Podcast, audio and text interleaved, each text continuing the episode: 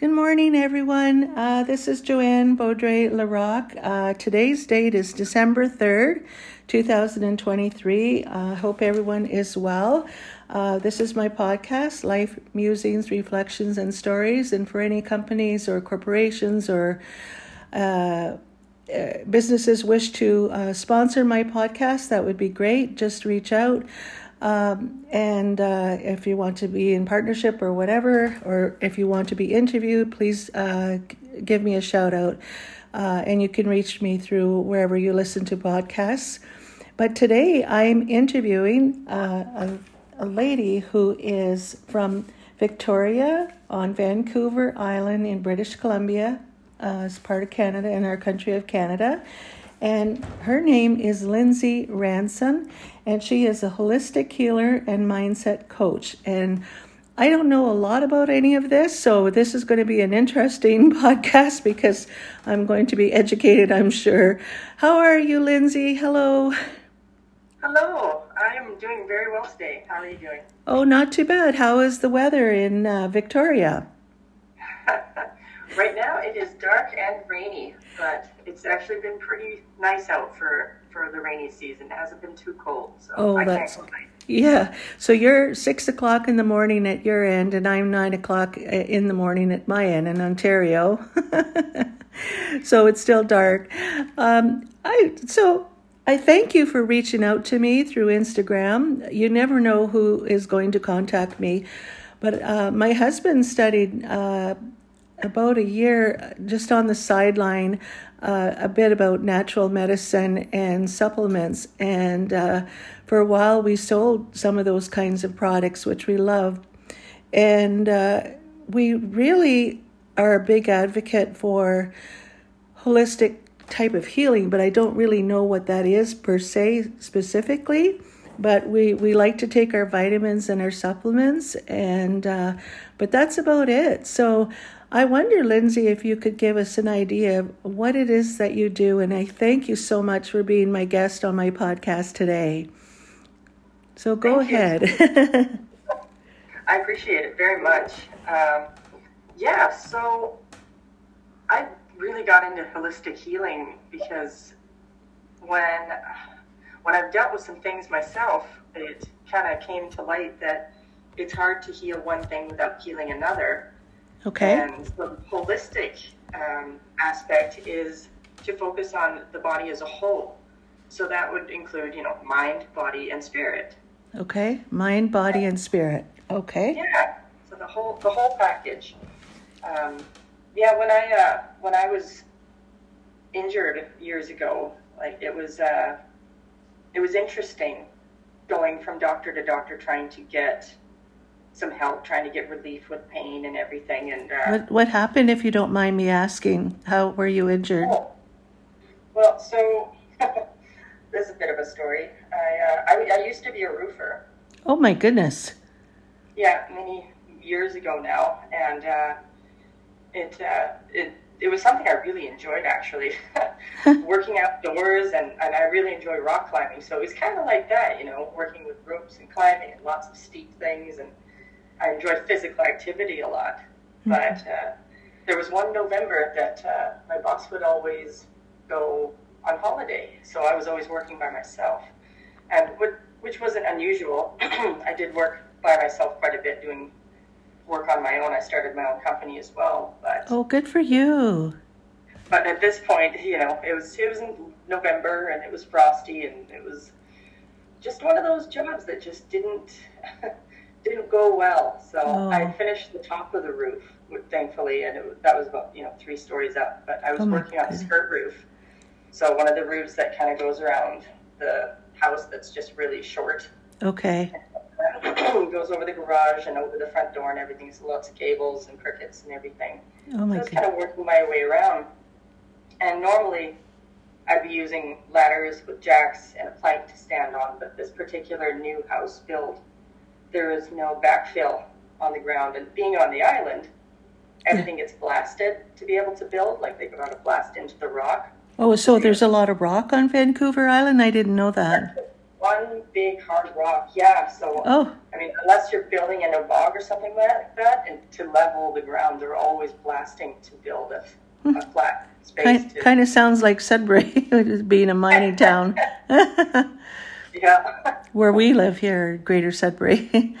So you were up on the roof in one specific section. Yeah, so I was just working on a really short section. Mm-hmm. And I was just up on the roof, and there was nowhere to rope off to. It's just a flat wall where I was. So I was just kind of struggling along, and not having any ladders on the ground because it was too uneven to be able to set up any sort of plank. And I was going back. I was trying to make my way back to the window to grab more material, and I saw my air gun teetering on the edge of one of the gables, and I was like, I better grab that so it doesn't fall and smash on the ground. Yeah. So I had to go grab it, and as I did, the air hose that was lying across the roof kind of shifted and went right under my foot. And I stepped on it, and my foot slipped out, and kind of just slipped off the edge of the roof, and I was like, shit, here we go. Oh, no. So you felt that moment. Oh my goodness, I've got goosebumps. Moment of, my heavy tool belt just kind of like pulled me down a bit, and I was just like, tucked in. I was like, tucked and roll, but no, there was no. Wow. There was no saving it. I just kind of fell on my right side, which injured my right shoulder and my right side of my ribs and my hip. Oh my God! I was working on the site by myself on it. Like, it was a whole new construction. Whole new construction kind of build. There was tons of houses there that we'd already done. Yeah. And so, as I laid there, I was like, try to get up. And I could get up onto all fours, but I couldn't quite. So you fell on your back? Yeah, I fell on my side because I tried to just, like, not fall right on my head, because the way I kind of fell off the roof, it kind of sent me trajectory in not a good way. So I managed to turn, but, it was my whole right side that I landed on. Oh. Jeez. On the rocky ground there. Oh my goodness. And so it pushed my shoulder in and my hip, and I broke a couple ribs, but I couldn't quite stand up after that. And luckily I had my wonderful dog with me. Oh, good. Aussie track. She was a white husky Malamute. Oh. She was a pretty special girl. What was her name? The name of your dog? Well, her full name was Positive Traction. Positive. So Posy. Oh my gosh, that's I named her because he was big into rock crawling, racing. Okay. Truck racing up mountains. So she always had all four tires spinning at once. Oh my goodness. Posy track. Sounds like a special dog. So your dog was with you when you fell off the roof. Yeah, luckily. Yeah. She came over and stood over me, and I had the wind knocked out of me. Yeah. And she stood over me and just started barking. Okay. And barking, and she got the attention of the electricians next door. Good. House that we'd previously worked on. And so they came over and, called the ambulance and helped us out, which was great. Yeah. But, my experience wasn't that great after that. I went to the hospital, and they x-rayed me, and they said they couldn't really find anything wrong with me besides a couple of broken ribs. Like, my second and third rib were broken off, kind of cracked at the spinal junction. Oh my gosh. So that must have been so painful. Oh yeah. Jeepers. Yeah, it did not feel good. No. But. And what about your shoulder? Because you had fallen on your left side, which would have affected your shoulder. What did they? My right side. Yeah. Oh, your right side. Okay. It was kind of pushed in a whole new position. Oh my gosh. Were they able to push it back out, let's say, or have a chiropractor come in, or? Well, so that's kind of one of the reasons why, again, I had to kind of find a way to heal myself, because they said they couldn't see any breaks, but because in the x-ray, everything was just dark. It was just black because there was so much internal bleeding in my shoulder. Oh, so, because they couldn't see any, like, fracture lines or cracks or anything like that, they said, we can't see a break. And I'm like, the whole thing's been blasted. So it's full of blood in that area. Yeah. They kind of just caught me full of morphine and sent me home. They're like, there's nothing we can do about broken ribs. Right. They just heal on their own. So, just So they gave me an arm sling, gave me a whole bunch of morphine until I could stand up because my hip was so swollen. My hip was just, you know, tripled in size and just purple from landing on there. So they said my iliac bones were compressed in my hips. Oh, how many feet? How many feet was it that you had fallen from the roof to the floor to the ground? About it wasn't terribly high. I think it was like maybe between 16 or 18 feet. Oh my gosh, that's far enough. The top of the skirt roof down to like the bottom of the foundation of the house. Gee, so. And then when they sent you home, they didn't think that maybe a CAT scan or an MRI would be suitable after, let's say, the blood dissipates. Yeah, it was one of those things. I kind of wish I went to a different hospital. Yeah. The main hospital here is just, it's always been busy. Okay. So if they don't, you know, I don't know. Yeah. It was just a poor experience overall. Yeah, it sounds terrible. I wish I would have just left that one and went on to a different hospital and got a second opinion right away. But yes. You know, I went home, tried to tough it out because I was just so used to just toughing it out. Yeah. But coming off of morphine with broken ribs. Oh. Wow, and that's so hard on you and your stomach and all of that. So how many weeks did it become okay enough for you to kind of, or did it ever become okay enough, or were you still suffering with pain weeks and months later? Definitely still suffering weeks and months later. It was one of those things where, because they couldn't find anything right away, so they just said, fine, you know, you'll just do some physio and carry on. So I was at home trying to recover, but I was like, you know, with my hip and everything, I wasn't moving around a lot. I was sitting in one place, stuck in a chair, and just trying to heal, but really not knowing how. And so as time went on, eventually I was sent to physiotherapy. Yeah. But I could barely take care of myself at home. My husband was off at work all the time, and I was supposed to have some, you know, help. Yeah. From, this was a work injury, so workers' compensation usually sends, you know, whatever kind of home care and things like that you need. But dealing with them was a whole other can of worms because the person they assigned my case was on holiday.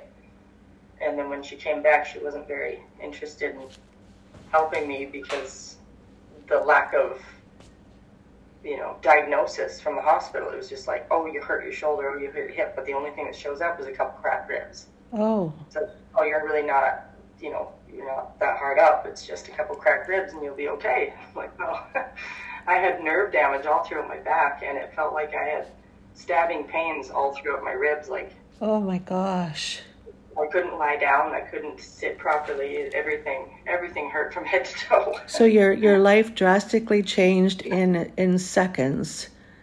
Mm-hmm. In seconds. I'm so sorry that you had to go through this. It must have been devastating. You know, one minute you're walking around and next minute you're at the hospital. And workplace hazards or anything that can happen in a split second, a traffic accident, you don't realize how your life can change so drastically. How did you cope? My God, how did you cope with all this ongoing pain? And I'm assuming you weren't able to work as a roofer anymore. Oh, you're very right about that. Yeah, I mean, my boss really wanted me to come back to work. That's for sure, but no, that wasn't going to happen. No. I was kind of on a mission at that point to figure out exactly what was going on with my shoulder, and it was my dominant arm, so doing everything was extremely difficult. I had to switch arms and try to carry on, but like I just knew there was something else going on deep within my shoulder, so I did go back to my doctor and try to request another scan, an MRI, anything to get a better idea of what I was dealing with. Yes. But they kept saying, you know, it's just residual pain. It's all in your head. It's just, you know, it's just nerve damage, just permanent nerve damage. Wow. And so they declined to give you an MRI or CAT scan Luckily, I had a really great doctor. Okay. Dr. Hutt was really great, and he listened to me. Everyone else just, because they sent me to specialists, and they just, you know, they'd look me over and say, you're fine, carry on, just go to physio. And at physiotherapy, they kept trying to move my arm around and do massage and like do all these things, and I was just howling in pain, like, don't do that. It hurts so much. And like even with my back and my shoulder, like my ribs and everything, they just kept saying the pain is just, it's just existing in your head. It's just residual pain that's just like an imprint from before. And I'm like, I get what you're saying, but it still hurts. Like, I'm like, don't poke it. I'm like, it hurts so much. Yeah. And like, there's nothing wrong with your shoulder. Your shoulder's healed. It's been long enough. It's okay. Just, I'm like, don't you dare touch it anymore. Yeah. I can't handle it. So to fast forward a few months later, like this went on for a couple of years. Yeah. Until they finally, like they did a type of scan where they were able to push my shoulder back in a way and really get in there with the MRI. And they did the dye thing that I had to ingest, and it showed that my arm bone had like kind of punched the socket. Oh my goodness! Disintegrated part of my scapula. Oh my jeepers! So it was just missing. You know, it wasn't. There was nothing cracked or anything. It just kind of impacted, and it was like an impact fracture where it just kind of went poof into dust and blood, and that was that. Yeah. So that's why it hurt so much when my shoulder was moving. It was just like my arm moving against a kind of like a permanent break, I guess you could say. So this was your regular doctor that believed you and sent you for the test, whereas the other specialists you went to see more or less kept saying it was just in your head, everything's healed. But it was your regular GP So it was your regular doctor that said, no, let's investigate this further. Yeah. He sent me for like 3 or 4 different scans until they could finally get a good picture of what was happening. Mm-hmm. Because I mean, at that point, not knowing anything else about healing, it was just a search for what's wrong, which is what most people do. They're just like, I need a diagnosis before I can, find a way to move forward. Yeah, and that's an intelligent way to think about it. But unfortunately, some people give up when they feel their own doctors don't believe them sometimes, But thankfully, you had a good doctor that believed you. And then when they discovered all of this, that there was further damage, what was the next step in your life and that you took to try to alleviate some of the pain? So for me, it was, they offered to see a different specialist. It was a really great one, and he was a surgeon, and he offered a bone graft surgery. Okay. And I mean, looking back now, from what I know now, I maybe wouldn't have gotten the surgery. Like at that point in time in my life, I felt like I needed it because that's what I believed in. Like that's what I thought we needed. Yes. Not knowing then that it was. Like, I couldn't wrap my head around just, like, regrowing bones to that extent. Yes. But now how very possible and a lot easier and less painful it is to just regrow bone. Because when you think about it, we regrow bone tissue all the time. Yeah, well, Like, we have broken bones all the time. You reset them and you literally grow the new tissue, but in my mind, I kept thinking, like, this is permanent, because that's what I was told over and over. It's like, this, it's okay, it's permanent, but it's fine, just move on, stuff like that. So you went ahead and had the bone graft surgery on your shoulder. Mm-hmm. So my hip bone is connected to my shoulder bone, and the recovery from that was not fun either. So having them go into my hip and remove bone from that to put into my shoulder, it was extremely painful. I had that done when I had scoliosis, my scoliosis surgery. They cut back. I was 15 at SickKids, and they cut where my hip bone is and took chunks of bone, wrapped around the 2 steel rods, 13 inches in length, around my crooked spine. I had a 45-degree curvature. And it took almost 2 years before I could have any feeling back in sensation in my back and my hip. And I'm older now, and I suffer with a lot of arthritis in that, both hips actually, but that one hip where they took pieces of the bone out. So obviously there's deterioration there. This is what they said. So yeah, I live with, some days are worse with bad arthritic pain, and I'm 67. So yeah, when you're younger, and you know, any type of hip operation, knee operation, back surgery, shoulder surgery, it can be very painful. But as you're older, I can just imagine. I was only 15, so I don't remember that pain, you know, now. But it wasn't easy, that's for sure. No kidding. Yeah, no, that's... Recovery from those types of things is never an easy time. No. So you had the surgery. About how old were you when you had all of this happen, Lindsay? Let's see here. This was, the injury happened in 2014. Okay. And I'm 38 now. Okay. 38 so, now. Yeah. Okay. Yeah, 9 years ago. Yeah. 9 years ago. All right. 9 years ago. Yeah. So 20... Okay, but anyway, just... Yeah. Okay, so... 29. That's what I thought, but I didn't want to make a mistake. So 29 years, yeah. It's always pretty good at adding and subtractions. If I have my fingers and toes out, I'm good. No.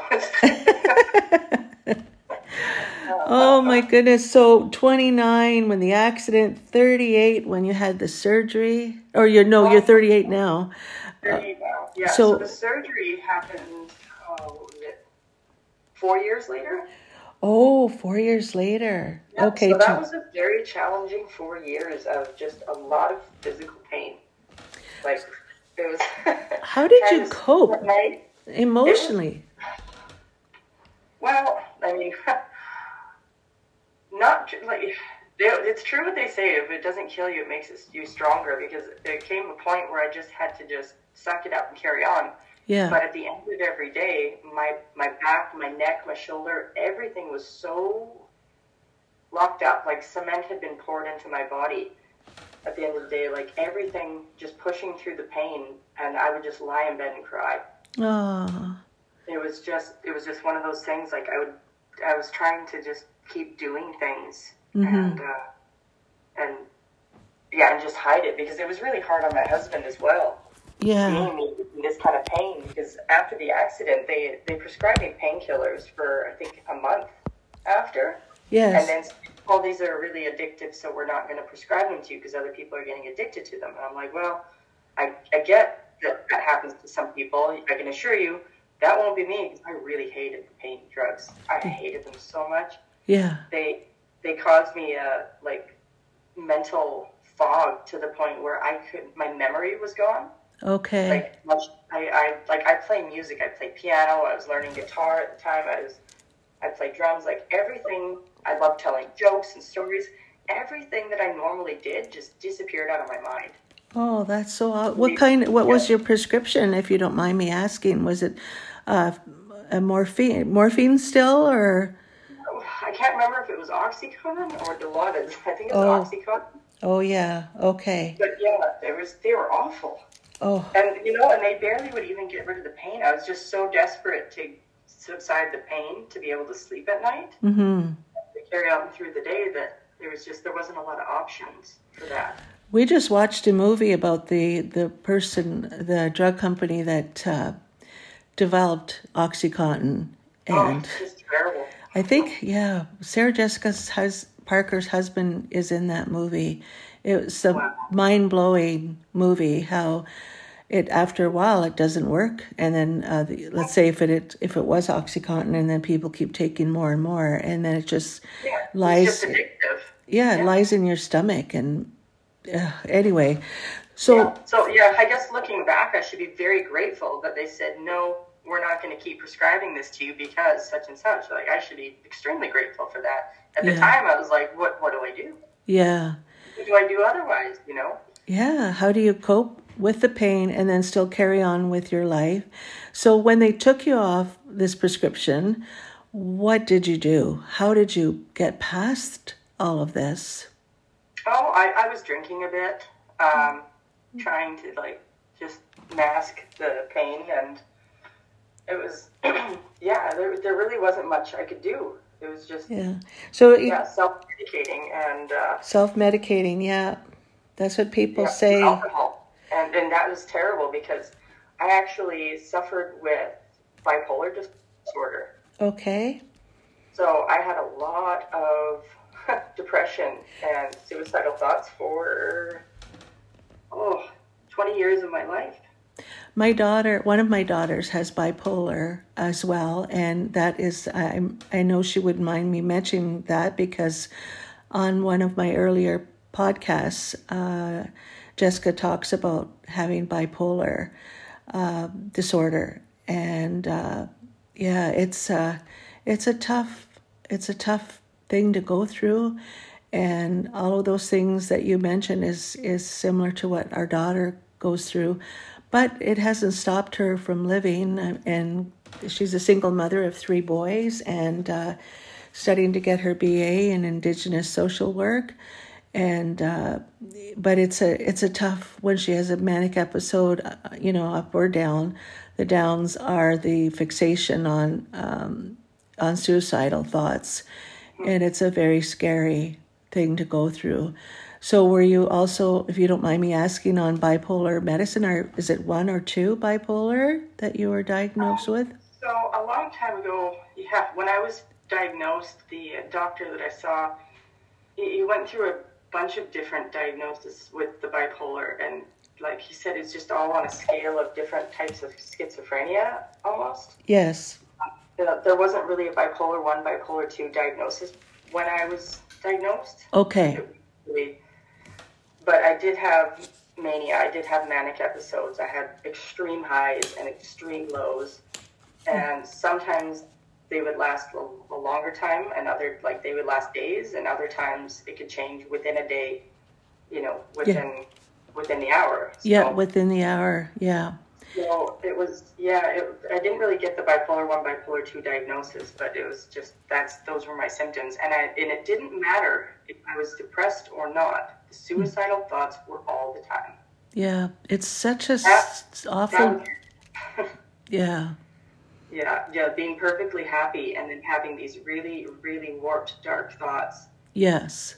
It was just, it occupied such a part of my mind all the time that it was something I was always trying to drown out and trying to distract myself from and just be aware of and just not pay attention. But it takes a lot of mental energy away. Yeah, and you're exhausted because you're trying to keep going and be positive and work and be a mom or whatever. And it's... and the prescriptions seem to, like a person, let's say a person that has schizophrenia, it never is, after a while your body gets immune to it type of thing, or builds up I guess. Yeah, so the prescriptions in the beginning were, I think, Zoloft and Celexa, but I couldn't take them for more than like a couple days. They caused me insomnia, dry mouth. They triggered manic episodes. They were terrible. I couldn't take them. Oh, my goodness. So I just went on nothing for a while until my mom took me up to Cal to see like a naturopath doctor that specialized in mental health. Okay. And he put me on lithium and tryptophan because he just wanted to find natural something to like get me going. And honestly, these things were supposed to only be a temporary thing, and then I was supposed to come back and reassess later. Mm-hmm. And so he changed my diet, my vitamins, lots of B vitamins, and then the lithium and tryptophan. But the lithium I found just dulled me right out. Yeah. Like it was really hard to carry on like I was extremely creative and energetic, and the lithium just, it stole a part of me. Jeepers. I ended up in those for about 16 years. Oh my! After that, I moved out to Vancouver Island from Lethbridge, Alberta. Like I was born in Medicine Hat, Alberta, and lived in Lethbridge, and then moved out here, and I never went back to a doctor about it. Yes. For a long time. So so you found the naturopathic doctor that you ended up seeing on Vancouver Island, had a different approach. Well, that was in Calgary that I saw that doctor. Oh, in Calgary, Alberta. Yeah, okay. I drove up to Calgary to see that specialist when I was living in Lethbridge. Mm-hmm. But yeah, so I took my prescription, and when I moved out here, I just kept taking it, and so they would do blood work to make sure my levels were correct with the lithium. But honestly, it never fixed anything. Like, oh. I still had depression. I still had mania. I still had suicidal thoughts. It's like they were still there, but I was still taking this medication, just hoping and thinking that this would help. And it really wasn't helping. Like, it didn't actually stop anything from happening. All it did was make my body reliant on it almost. Yes, yeah. It sort of sedates you a bit, I think, the lithium... Right? Maybe. Yeah, it sedated a part of me, but yes, not the part that was, had mania and depression. Right. It dulled down the other part of me that didn't need to be dulled down. So, yeah. Gee, I'm so sorry you're going through that. It's a mental illness, and I don't even like to say that. We all, I think, have a bit of mental illness. We all have something, whether it's PTSD or childhood trauma or, in a bad relationship, and we suffer with whatever, but also, the mental illness such as depression, schizophrenia, bipolar, and the list goes on.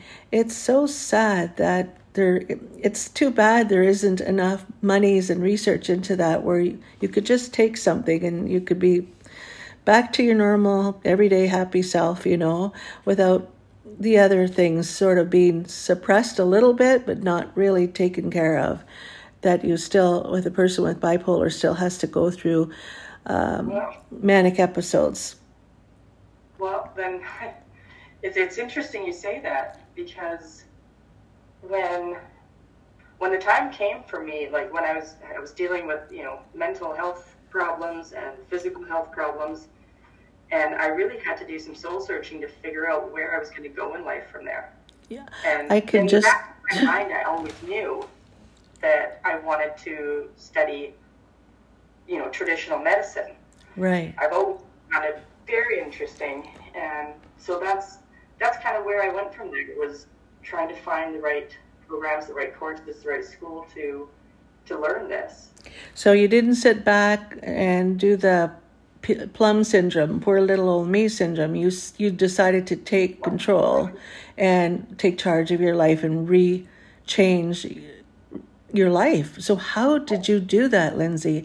I mean, that's two major things going on major issues going on in your life. You had pain from a roofing accident, and you have bipolar that you were diagnosed with, and you just said, "Kate, let's look into this further. How am I going to fix this on your own?" How did you do that? Yeah, so after looking for a lot of different places to study, I went to online schooling, but I found the Wild Rose College of Natural Healing was where I started. Okay. And because they would do correspondence, like you could go to the school yourself, but I needed something I could do from home. Like, I wasn't terribly mobile at that point to be able to get a lot of things done. And not having the use of my right arm, everything was going to be a bit tricky to do. So that's where I started, and it was great to have that purpose, to know that, like, I've decided what I was going to do, just having my focus on where I was going to go from there. Yes. And I wasn't sure, like, where I was going to end up in the end and what I was going to learn, but it was great to have that main goal. And that really gave me a sense of purpose, like I said, and it energized me. It really did. But... mentally, I'd never been that great at studying. My focus was not so spot on. Like, it took a lot of mental energy to get going with that, with all the reading and all the exams and stuff. And I studied everything from pathology to biology and biochemistry, anatomy and physiology, advanced nutrition, advanced herbology, and more. Like, it was incredible what I was learning. And right away, with just like the Herbology 101. Yeah. Right away, I was coming across medicine that the descriptions were kind of blowing my mind, like with what they were used for. I'm like, how is nobody using this for all these things? It just, it was so eye-opening when I came across this medicine. So immediately I got into just using, trying everything I could out on myself. Oh, that's wonderful. But isn't that how our Indigenous peoples first, you know, they would use milk thistle. They would use any of the grasses, what we call maybe some weeds that are outside, to heal themselves. Everything we call weeds is medicinal. Everything. I truly believe that. And I think it's because there's not enough money maybe for pharmaceutical companies to capitalize on. You cannot patent nature. So yeah, I think like so. They synthesize the version that they can patent. Yeah, and I'm not against pharmaceutical companies, but because I take thyroid pills, I had thyroid cancer, I take, if my arthritic pain is really bad, I'll take naproxen, so I'm not against. I take blood pressure pills. I had open heart surgery a year ago, but I still believe in natural medicines as well, and the herbs and that are out there, the grasses, the weeds, the whatever, St. John's wort, etc.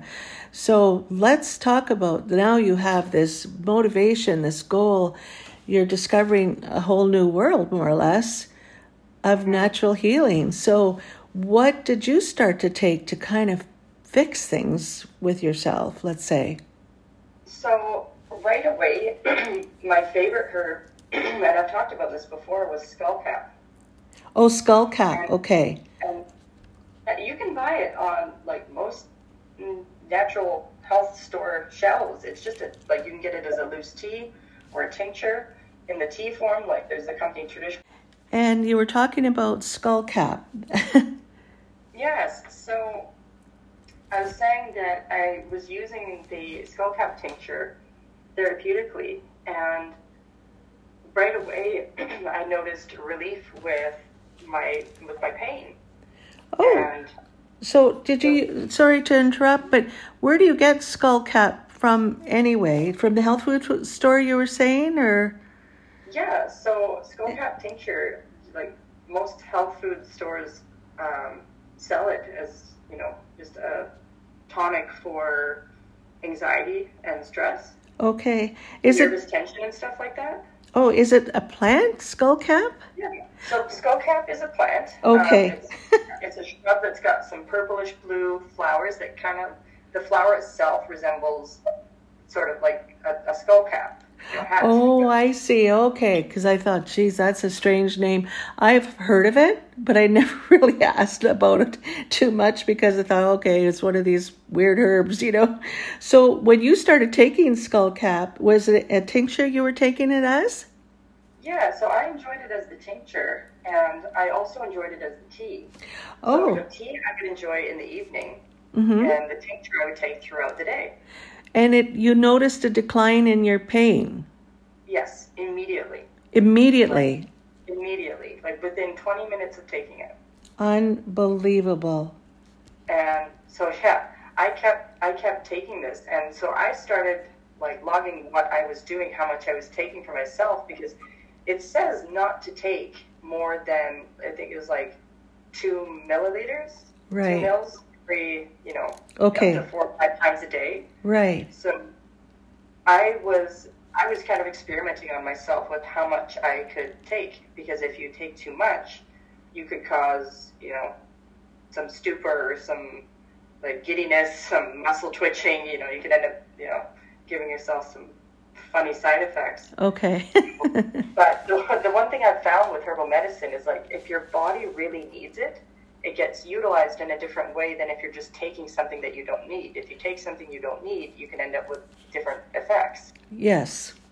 So since I really, really needed it, I was going up to much higher doses way more often. Mm-hmm. And I did this for 3 months and then assessed everything again. And permanently, the pain had gone down from 10 every day to down to 7, 6 after 3 months. Oh my gosh, that is quite a difference. And such a relief for you. My goodness. So you just concentrated on using Skullcap then. Yeah, I kept using that, and I was still experimenting with other herbs and things like that and other tinctures for helping me focus, helping relieve anxiety, helping, even out my energy and things like that. I came across a lot of different things. And what did you excited for? And yeah. So the Skullcap, after 6 months of using it, I would say about 80% of my pain was gone. Oh, that is almost miraculous when you think of it. And it grows from the ground in the bush, let's say. Yeah. Unbelievable. So, yeah, after a year, I would say my pain was nearly non-existent. 99% of my pain was gone. I think the rest of it I had to work through mentally. I see. It's just letting go emotionally and and processing things, which is another thing that I do for processing to help relieve pain, and it's amazing how it works, but that's a whole other realm.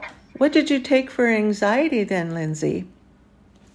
So for anxiety, I got a little bit into orthomolecular medicine. Oh. And I'll be honest, the Skullcap helps with anxiety as well. Okay.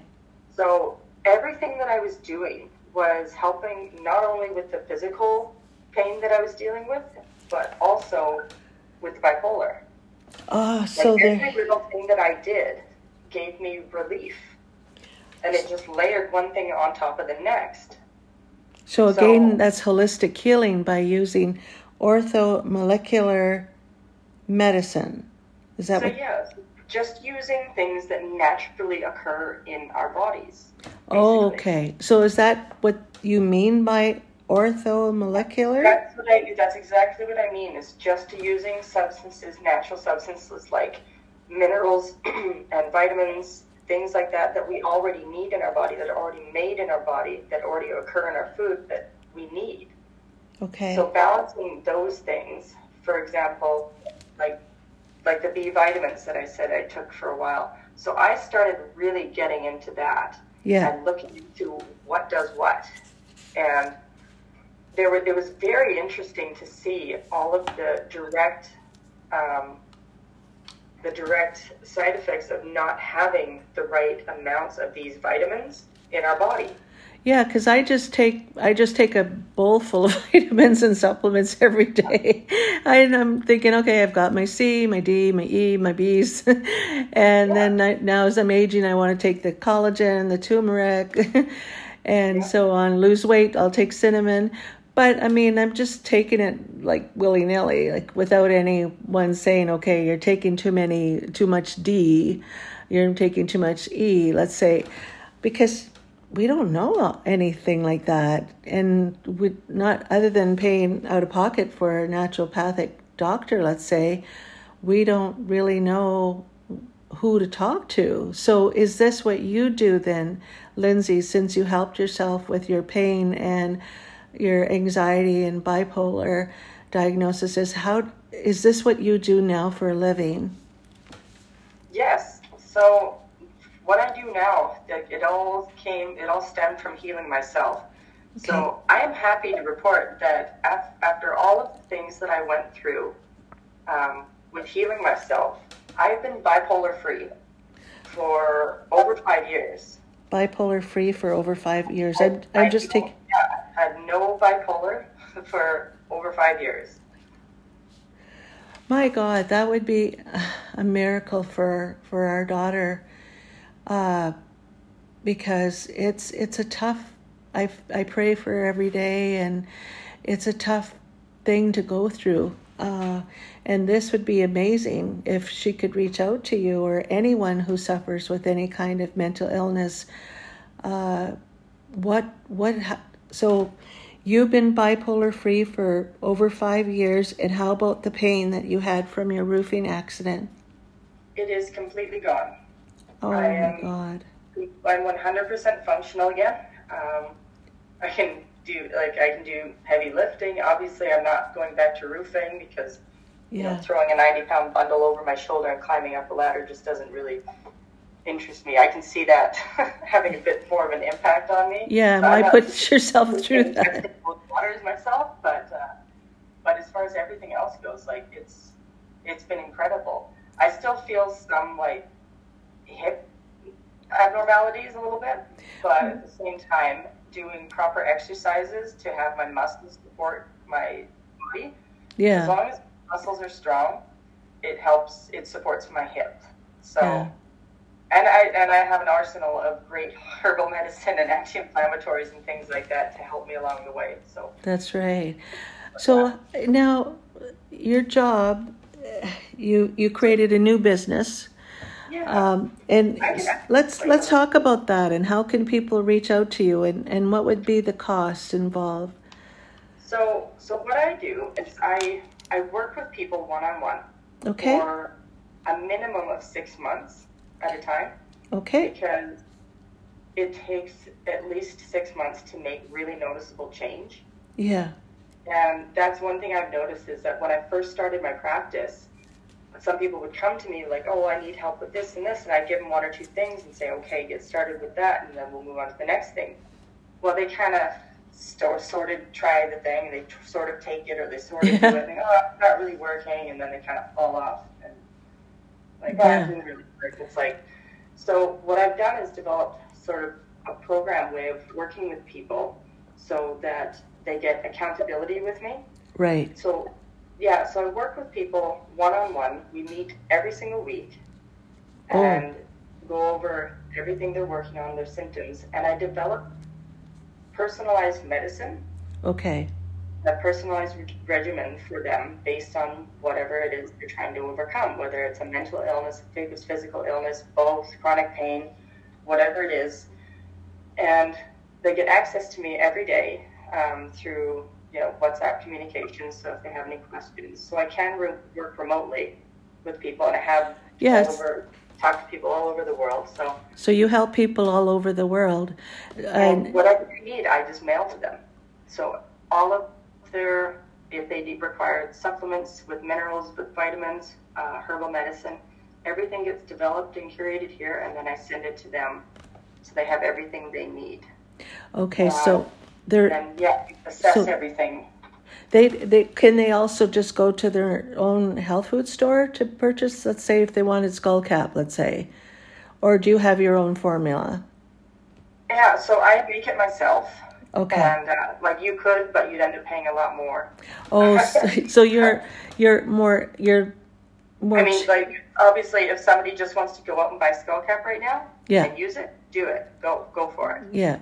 But if you would like working with me, I keep a very close eye on everything, and I adjust what you take very closely based on your symptoms.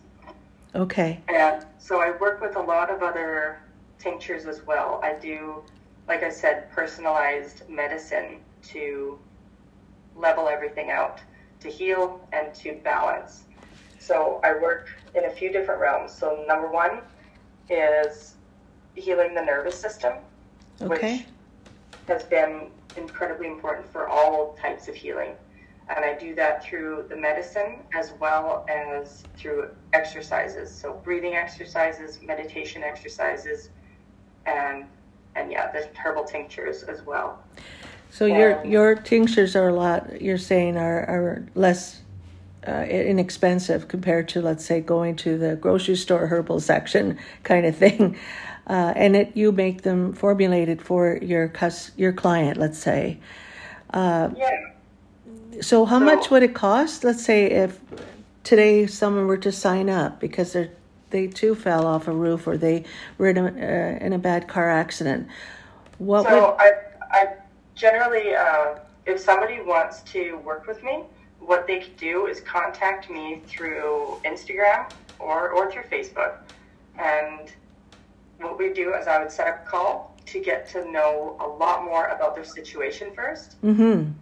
So, I would like to really get to know everything that they're dealing with. And then through that, I would develop their personalized path.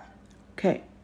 to get them from where they are now and find out where exactly they would want to get to. Right. After that 6 months or a year, some people choose to work with me longer, but for that 6 months, before I can determine anything, it's kind of on an individual case-by-case basis. And so, that would include exactly where they are now, where they'd like to get to, and develop their own personalized journey for that. Right, and what they can afford, I guess, right? You're compassionate that way, or? So what I've done is I've actually set up a GoFundMe, because I have spoken with people in some countries that just, what they make in 1 month doesn't, even equate to what we make here in a day. Right. So to help people in that way, I have set up a GoFundMe that is,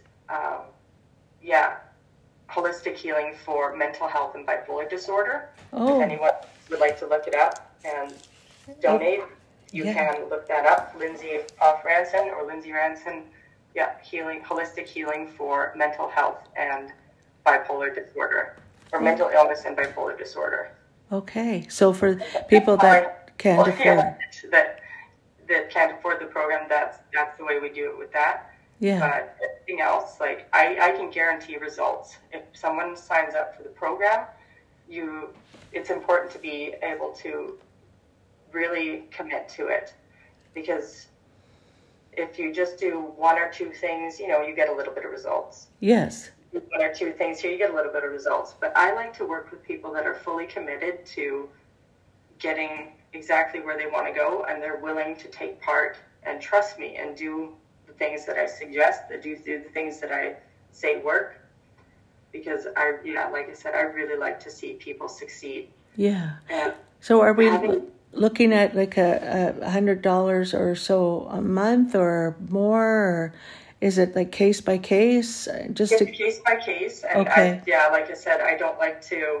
No. I don't. If I put my price out there right now, then that's the way it kind of stays. Yes. And everything is constantly evolving with people on a case-by-case basis, so I don't want to say, no, what it would cost, in this way, because, everybody's situation is different. That's right. And so this would be for the audience that might say to me, well, how come you didn't ask her how much her services cost? Because I will get those comments, I'm sure. So now that we've cleared that up, if you're really... to take a call with me, it is free to find out what it costs for them. You don't have to pay to find out or anything like that. You can schedule a call with me, and that way I can learn about you. I can learn about where you are, what you need, and go from there. So again, for our audience, if you're suffering with... physical pain, emotional pain, or bipolar mental health issues, anything of that nature, please reach out to Lindsay. The first call with her is free. You can explain your situation to her. And your title is a holistic healer. And I've got a whole pile of notes here. And mindset coach. Mindset coach. You specialize in healing mental and physical illnesses, as well as nerve pain and pain disorders. Now let's talk about how can people reach out to you, Lindsay? Yeah. So the easiest way to reach out to me is through Instagram or Facebook. Instagram is probably the easiest one. Just send me a message. Send me a DM. You can look me up on my website. I do have all of my information, my phone number, everything there as well at mistymountainsholistictherapy.ca. Okay, so I'm going to repeat some. It's still just through Instagram at poff.lindsayranson, LINDSAYRANSON. Okay, so to repeat, to reach out to Lindsay Ranson on Instagram, it's POFF, which was her maiden name, by the way. So POFF.LINDSAYRANSON. And then on Facebook, Facebook, you'll have to give me that one again then, Lindsay. Yeah, so Facebook is Misty Mountains Holistic Therapy. Misty Mountains with an S, Holistic Therapy. Okay. And is that's on Facebook? That's on Facebook. And if it's all right, I would like to add a little bit about what I help people do. Just yes. Oh, yes, for sure. We're certainly not done this podcast. That's for sure. I'm so fascinated with, first of all, your story. I usually start off with, you know, where were you born and your family, and completely forgot about that because I was just so fascinated with your story, how and the pain that you went through, and now how you've healed yourself from that. And you're doing, to me, God's work by offering to help people heal from pain. And then the GoFundMe is just another wow for me, just the kindness that you exude for people. It's so wonderful. But yes, just speak away. Just let's hear. So to explain a bit of the mindset coaching, like that was one of the big parts of healing.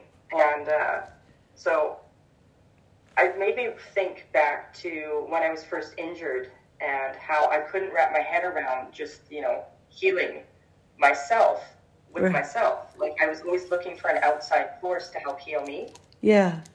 And so finding a healing mindset is one of the biggest pillars in healing anything. Just accepting and recognizing that our bodies have the ability to heal themselves. I've heard that. I don't 100% know if I could do that with my body. I would love to with the pain and my arthritis. You do heal. Like when you think about it, like you could cut your hand right open and you can push it back in and put a Band-Aid on it, and your body mends that tissue. Oh, that's true. Yeah. And you don't have to think about it. You don't have to think, oh, quick, heal your hand. You know, like, gosh, I wish I could heal my hand. It's like, we just expect it. Right. And so it's done. Right. Like, this is something that, like, it's in our minds. We kind of take it for granted. But there's been a lot of things where we're told you can't heal that. Oh, that's going to be for life. Oh, that's permanent. And we're told these things over and over and over, and it becomes ingrained in our mind that we cannot heal these things, and so we don't. That's right. But there's so many miraculous recoveries, we call them, or miracles. Yes. And with people that have accidents that are just so horrific and so challenging, and you know, you can have two people that are relatively the same, put them to the same accident, and one person gets the encouragement of, like, you can do this, you can heal this. And they tell themselves over and over, I can come back from this, I can learn to walk again, I can heal this, I can regrow bones, I can regrow tissue, and they do. Mm-hmm. And another person that goes through the same accident, and they go, well, that's it for me. And they sit down and stay down, and they never recover. And they feel that pain for the rest of their life. And that comes down to mindset. To positive mindset or positive manifestation, that if you train your mind to believe that you're going to be fine, healed, no more pain, that really works then, is what you're saying. It really does work. Your body takes signals from you, from your heart, from your mind. And we actually send out signals, like, to our body for healing. And this can be enhanced through prayer. This can be enhanced through connecting with the earth, raising our vibrational frequency, becoming in tune with the earth frequency. All of these things, like, frequency healing is amazing. Frequency. Very low vibe, and just telling yourself over and over, I'm injured, I'm hurt, this is forever, and you are sad, and you are alone, and you are, like, not in that healing mindset. It slows everything down. It makes it very hard to come back. They say people say, well, be positive and whatever. There is some truth to that, but if you have this kind of pain in the back, let's say your pain in your back or any parts of your body, it is hard to separate your brain from your heart. If your heart's broken, you'll feel pain in your head or elsewhere. So you're saying if you believe and you try to be positive and manifest that positivity, your brain actually can help heal parts of your body. Mm-hmm. Yeah, but that's exactly what I'm saying. And I completely understand that when you're in, the worst pain of your life, that thinking positively just, pisses some people off. Yeah. Like, don't think positive. I'm in a horrible pain. And I get that. I've been there. It's hard to think of anything else besides just getting out of where you are. Yeah. And again, that's why I love working with herbs as well. And that's why I like to do things full circle. We've been talking a lot about physical pain. What about someone who suffers with PTSD? And you talked about bipolar, mental illness, that you've helped cure yourself of that or heal yourself of that. But what about emotional pain? And that's what I was trying to say, but I wasn't verbalizing it too well. I was told by a counselor once and I still am going through some family stuff, that my heart was broken. So one of the counselors said to me, well, you can't separate your heart from your head. You can't separate your heart from your head. So if your heart is broken, your head feels sad, everything starts falling apart, more or less. And she was saying, try to write down one or two positive things that you see, like beautiful snow coming down, let's say, or a bird at your window. Or so it was a good exercise for me to not get so much into my head, like to work hard at looking at positivity and the little joys that are around us. And so I really feel that what you said is you can't separate if your heart is broken, let's say, or if you're in an abusive situation and you feel down, it's hard to separate that broken heart from your head, and then you end up with headaches and body pain and all of this other kind of stuff. So how do you help someone who could be in suffering with, let's say, depression? Can you help someone heal from that with the mindset therapy that you're talking about? Yeah, and absolutely. And with what you said about writing things down, it's so powerful to take things out of your mind and put them down on paper. It slows down the thought process and really starts to make sense of what we're thinking of in that moment. Mm-hmm. But yeah, with the mindset coaching, it really helps to shift our perspective onto what is important for us. What do we want in life? Like, what do we really want? Because oftentimes we find ourselves thinking about what we don't have, what we don't want, what we don't like. And that's where our mind stays. So then we end up getting more of what we don't want, what we don't like, and what is our pain. So one of the best tools I use to help people overcome these things is dealing with past events and past traumas. Okay, so that's where your mindset coaching comes into play here for your clients. Yeah. So I help people process past traumas and events. And they can be, as little as just an interaction with somebody at one point in their life that just, sits in the back of their mind and has changed the way they see things. Like it comes in very small shifts in perspective and very small steps in dissolving past events that have been carried forward in their life. Yeah. So the processing that I offer is extremely effective, and like I have to say, I still use it on myself all the time. Yes. And the processes that I ran a couple of weeks ago, I had some back pain in the middle of my back, and I'm like, I can't believe this is happening. Like, why would I have back pain right now? Like, I haven't been doing anything particularly exhausting in any way. Like, I'm just doing my regular thing. I do my yoga every morning, I do my Pilates, everything's healthy, I'm active. Why am I having this pain in the center of my back? Mm-hmm. So I was running through one of the processes, to help deal with like forces that I'm feeling, because I was feeling a lot of pressure at that time. And after going through the procedure of running this process, all of the pain in my back just dissipated in that moment when I finished the process. So how did, well, without taking away from your business practices, how did you process? It's just a series of questions that encourage you to look within yourself for the answers. Okay. And at the end, it opens your mind to your own answers. And yeah, and the thing that is bothering you just dissipates. Holy gee. So it's just a series of questions that force you to look inwards, to find your own answers. And it is, like I said, it is wildly effective and used for a long time and perfected by people. And it's really eye-opening and mind-blowing a little bit.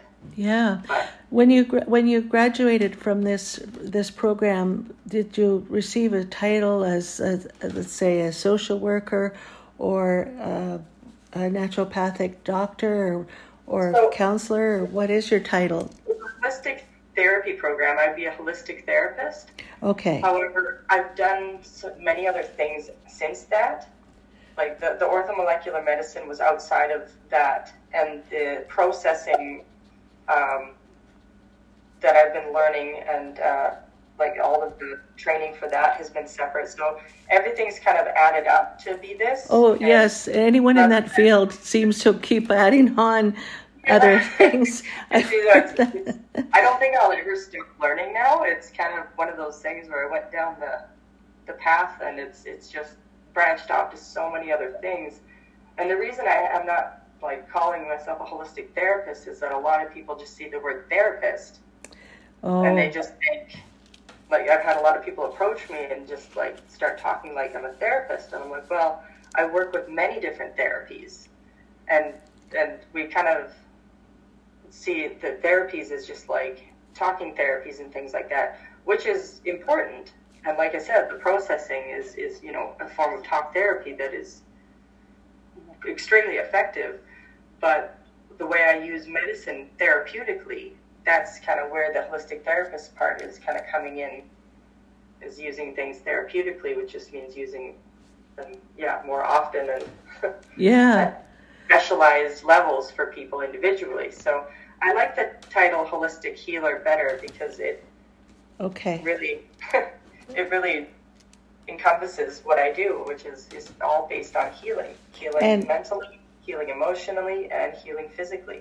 Yeah, well, that's definitely what I'll write down on the description of this podcast for sure. And are there any? So let's just jump back a little bit. Where is your family from? You said Alberta. What did your parents do for a living? And they must be so proud of you for getting into this field, but let's just jump back a little bit as to where you came from. Absolutely. So my parents moved to Medicine Hat, Alberta. Okay. Before starting their family, and they came from Saskatchewan, as most people, a lot of people just, start in Saskatchewan and just keep moving westward. I've never heard of that, being an Ontarian.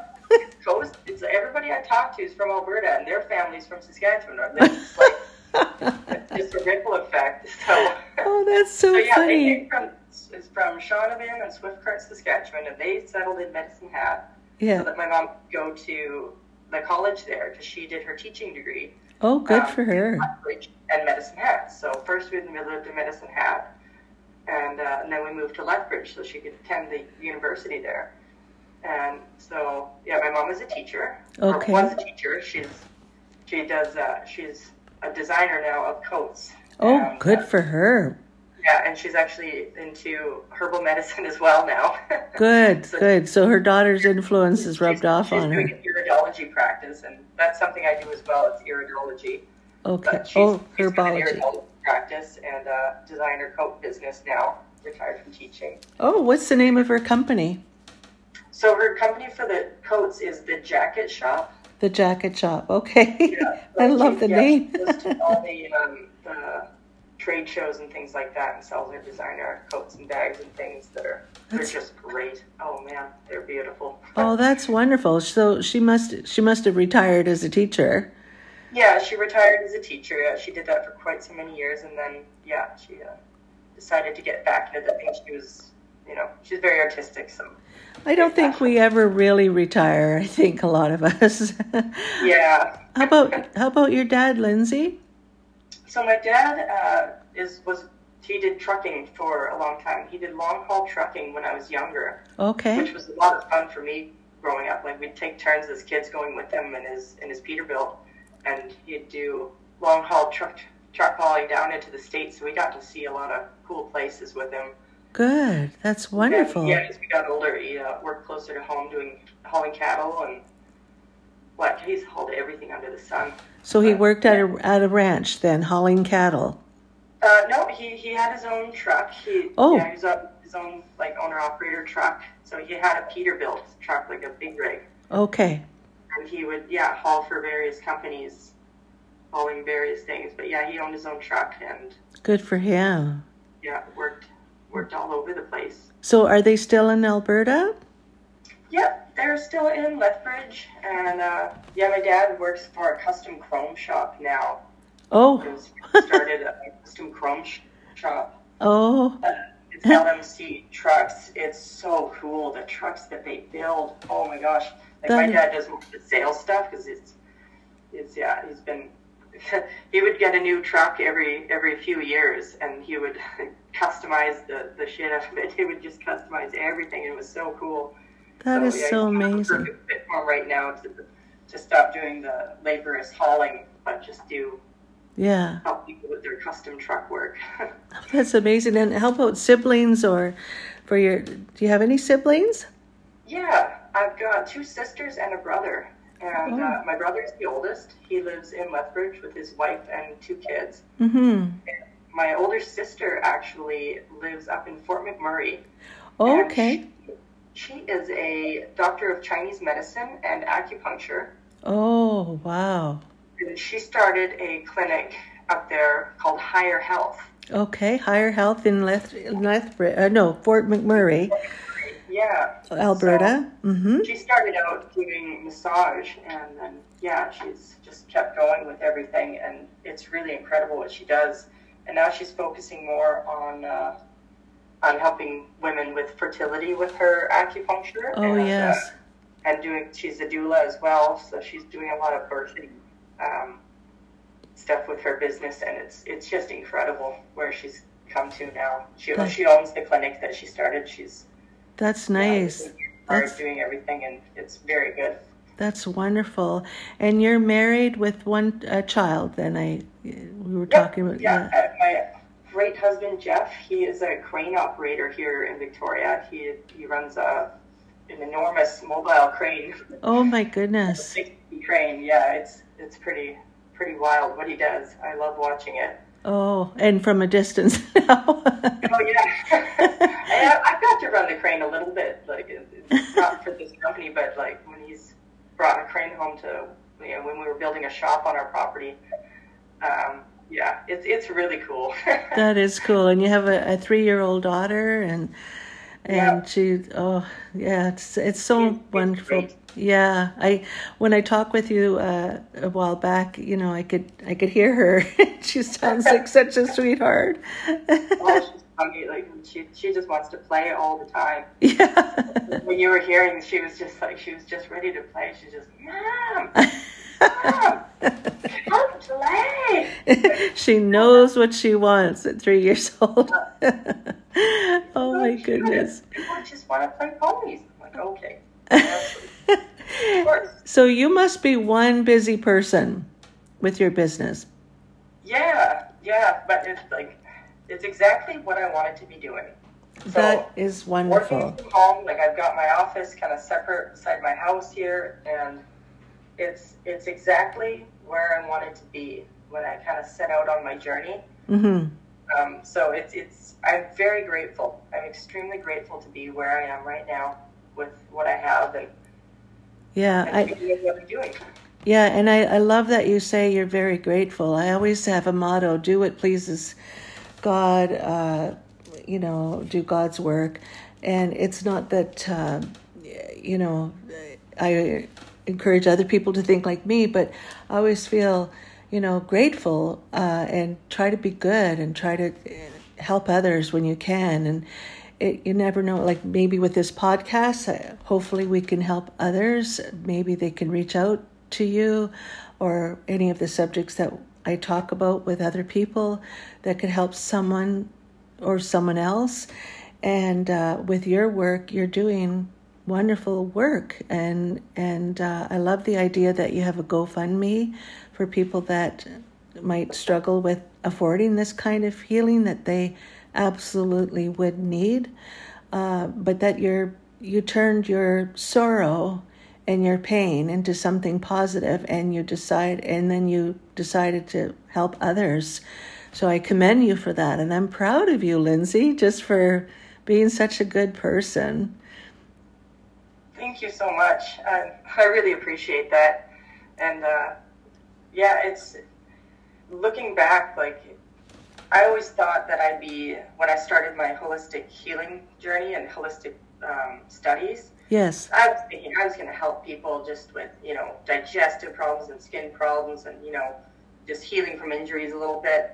But this whole mental health journey and seeing what is possible, being told, like I said, these are permanent things that people have to live with for the rest of their lives, and learning that that is not the case. Yeah, it doesn't. All these things that said, this is permanent, this is forever, and it kind of really opened my mind to what is possible, and to be able to share that with the world. I'd like to really change the way we view mental health and mental health struggles, because I don't believe there's enough resources for people to get real help. We mask these things, we medicate these things, we end up with more side effects, we end up with long-term damage. Like for me, it was liver and kidney damage, and it's just not a great way of moving forward. And I really like to see in the future this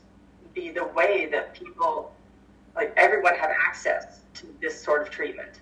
Yeah. Like, right now, like, I'm not sure how many other people in the world are doing what I'm doing, but it would be wonderful to see. I'm just going to throw it out there in the universe. I would love to see in the future being able to teach this to other people so that the reach can be a lot greater around the world for people to have this type of healing. And you would be teaching them. Well, who knows how? Everything can be done online nowadays, so you could be teaching it from a college that you start from your home, and why not? And I'm just judging from our conversation, I can see you doing this someday. I think this is wonderful. Well, it's been an absolute joy to talk with you today, Lindsay. And again, for our audience worldwide, if you want to reach out to Lindsay on Instagram, you can find her at poff.lindsay, Lindsay, Ranson, Ranson, so poff.lindsayranson on Instagram. Facebook, it is Misty Mountains Holistic Therapy, and that is also the name of your website, but with a .ca, mistymountainsholistictherapy.ca, and I think we pretty well covered how they can get a hold of you, other than walking to your house and knocking on your door. Hey, well, you know what, I think my phone number and address might even still be on their website. Oh, well, I was working locally when I actually had people coming to see me in person. So I'm like, I think it's time to update my website a little bit. I know, we get so busy. Inspire me to do that. All righty. Well, you take good care, and thank you so much for being my guest. And I really appreciate you reaching out to me. I've learned a lot, and I'm really proud of you. I just think the work that you're doing is just beautiful, and it's wonderful, and you're helping others, and you've learned from what you went through, and you didn't just keep it to yourself. You went even further to learn even more. So there's no excuse to not educate yourself on this, and you don't need to sit in pain. You know, there's help out there for our audience. So please reach out to Lindsay. She's a wonderful, kind, beautiful person. So you take good care, Lindsay, and have a wonderful day. Thank you again. Thank you so much for having me. It was an absolute pleasure getting to talk with you. So thank you so much. You're so welcome. Take care. Bye now. Okay. Bye-bye.